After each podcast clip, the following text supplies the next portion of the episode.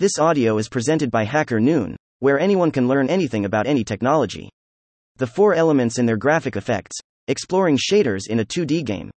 By Roman Orfilov. Hello everyone. We are a small team that has been developing a 2D strategy game called Norland, a medieval kingdom simulator, for several years now. This is our second article about the 2D rendering of various effects in our game. You can read the previous article here. Just to remind you, the game is a 2D one and is being developed on the GameMaker Studio 2 engine. Today, we will be discussing four elements water, fire, earth, and air. What graphical effects do they encompass? Let's find out. Water. Currently, water doesn't have a profound impact on the gameplay in Norland, you can't build structures on it, and that's about it. You can't catch fish or construct ships yet. Nevertheless, it still needs to be rendered somehow. It all started with the development of a mockup, a fake screenshot of the game drawn in a graphics editor. As the initial water reference, I used a screenshot from the game Graveyard Keeper, adjusted to our color palette. Artists created the tiles for the shoreline for us, but they struggled with the actual water surface. So, I had to come up with its appearance myself. The coastline tiles were drawn by our artists, but they had some difficulties with creating realistic water surfaces. Therefore, I had to come up with the appearance of the water myself. I had a rough understanding of how to create a shader for water. A seamless texture with caustics is overlaid on water tiles, and waves and ripples are simulated by moving the UV coordinates of the water surface over a special noise texture, effect commonly known as displacement. I found the caustics on OpenGameArt, but I don't remember where I got the texture for shifting the UV coordinates.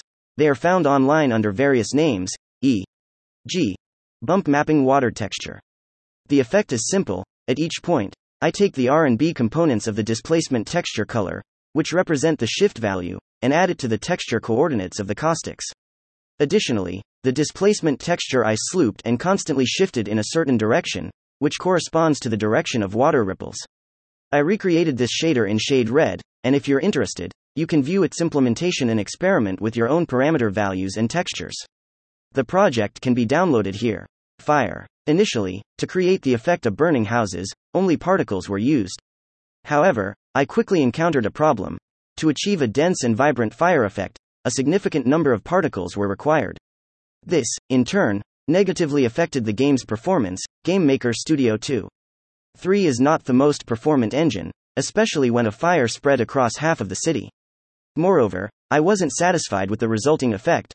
The fire seemed insubstantial and didn't blend well with the environment. You can see the results of this work in the game's announcement trailer. https colon slash slash youtube. B ruvyovp0 hto t equals 55 and embeddable equals trueso to avoid game lag it was necessary to reduce the number of particles. However even with the initial particle count the effect still appeared insufficiently dense.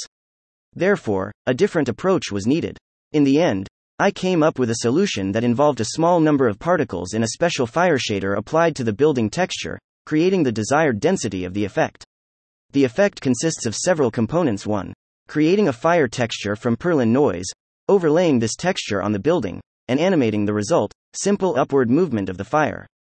2. Darkening the building texture and subsequently, dissolving it, effect commonly known as dissolve, to fully destroy the building engulfed in fire. 3 several types of particles, smoke, scattered sparks from the fire, and an older fire effect that was used on a much smaller scale than before. I also transferred this effect to SHADERed. Earth. If you simply apply a tiled texture to the surface, it doesn't matter how good the texture is, as the camera moves away, it will look unpleasant. To achieve an acceptable result, it is necessary to somehow break the obvious repetitiveness of the pattern. Initially, I had the idea to generate various shaped and colored grass clumps and then randomly scatter them across the entire map. I was satisfied with this approach, it lasted for almost a year, but as the game is getting closer to release, it was time to revisit this task for polishing. The downside of using clumps became evident. To ensure even coverage of a map size 31500 by 22500, a large number of decals would be required, and they would inevitably intersect with each other, creating overdraw, excessive rendering of pixels that won't be visible on the screen due to object overlap. And it turned out that there might not be enough of them. Moreover, the shape of these clumps is predetermined, so creating new ones would require manual work in the editor. Therefore, I came up with another solution generating a diverse surface pattern directly in the shader, GLSL fragment. The code for this shader is relatively simple. A tiled Perlin noise texture is fed into it, and the smooth step function is used to cut off areas that are darker than a threshold value. I perform this operation twice, but the second time, the noise texture is scaled and offset differently to avoid repeating patterns. Then, the spots are colored with designated colors and blended together based on alpha, and finally, a tiled grass texture is overlaid. In addition to the texture itself, various decals such as grass clumps, rocks, and dirt spots are placed on top of the grass. However, they are required in much smaller quantities than before. Here's the result before and after the effect. Air. Actually, this section is not specifically about air but rather about color grading. However, I needed to align it with the overall concept of natural elements in the game Winking Face. LUT, lookup table, is a technique that is well known in the photography and videography communities. Its purpose is the same everywhere to colorize animage in a specific way. A LUT is essentially a texture, usually 512 by 512 pixels, that encodes the entire RGB color range. Imagine it as a cube divided into layers. The texture may look something like this the idea is that each RGB color corresponds to a specific pixel in this texture. The RGB components of the color are used as coordinates in the texture. For example, for the color red, hash FF0000, it would be the top right pixel in the first square. The job of a color grading shader is to change the color of each pixel in the image to the color corresponding to its pixel in the LUT texture. The only thing you need to do manually is prepare these LUT textures, but it's a fairly straightforward process. For example, let's say we want to create the effect of a sunset with a shift toward red tones.